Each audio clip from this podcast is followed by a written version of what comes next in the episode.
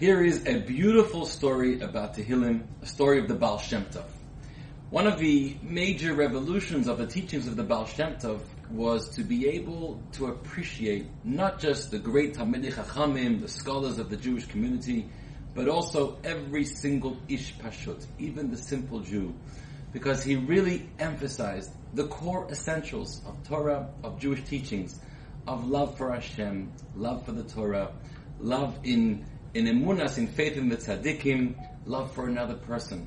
So, you know, many of these students were great scholars, and um, not all of them could appreciate initially that kind of affection, that kind of inclusion of those pshutei am, those simple Jews, into the kahal, into the community. So here is a story. Every Shabbat at the at the Baal Shem Tov's home and his Shabbat table, there were two meals where guests were invited.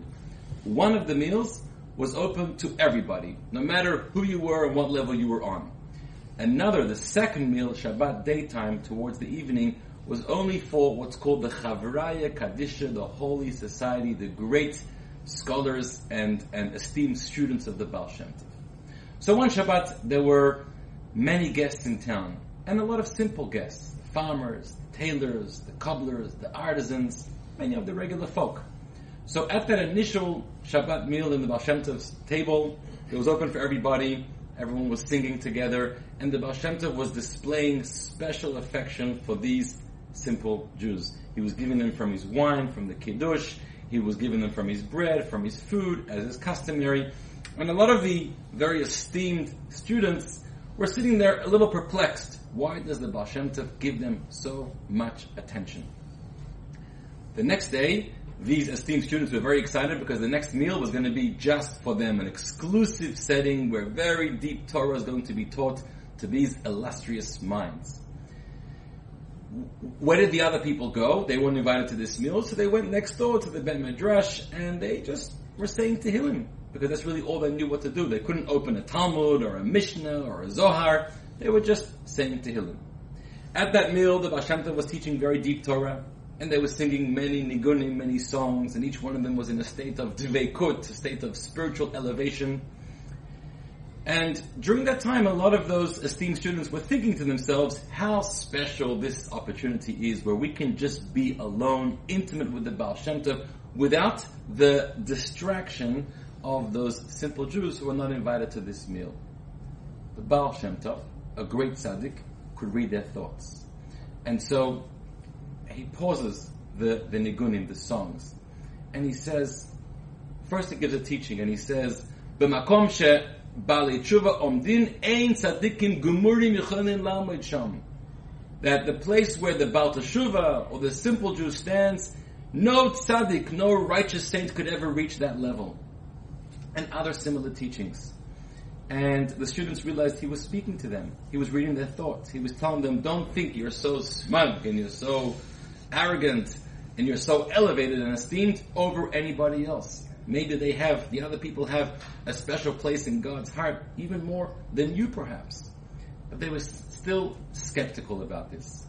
And so after more of the nigunim and the singing, the Baal did a practice which he often would do. And he had all of these holy students, the Chavrai Kadisha, put their hands around the shoulders of the person next to them, creating a human chain. And then he had them close their eyes. And then the Baal Shem Tov placed his left hand and his right hand on the students next to him, completing the circuit. And as everyone's eyes are closed, and the Baal Shem Tov is manifesting his energy, suddenly everybody is transported to a different world, to an elevated space, where their souls are soaring, and they start to have visions, and they start to hear voices. And each one of them is hearing words of Tehillim being recited, but like they've never heard them be recited before. They reach states of spiritual ecstasy that they never experienced before. Chapters of Tehillim talking about the love for Hashem, my soul yearns for you. Hashem, return me in teshuvah to become closer to you. Banish all of my enemies. All of these classic, beautiful verses of the Tehillim here in front of us. Thank you to Tehillim on Klaf and Tfilah for preparing such a beautiful scroll over here. They reached such moments of ecstasy, and then the Baal Shem Tov took his hands off, and he told them to open their eyes. And they were enraptured. of what they just experienced.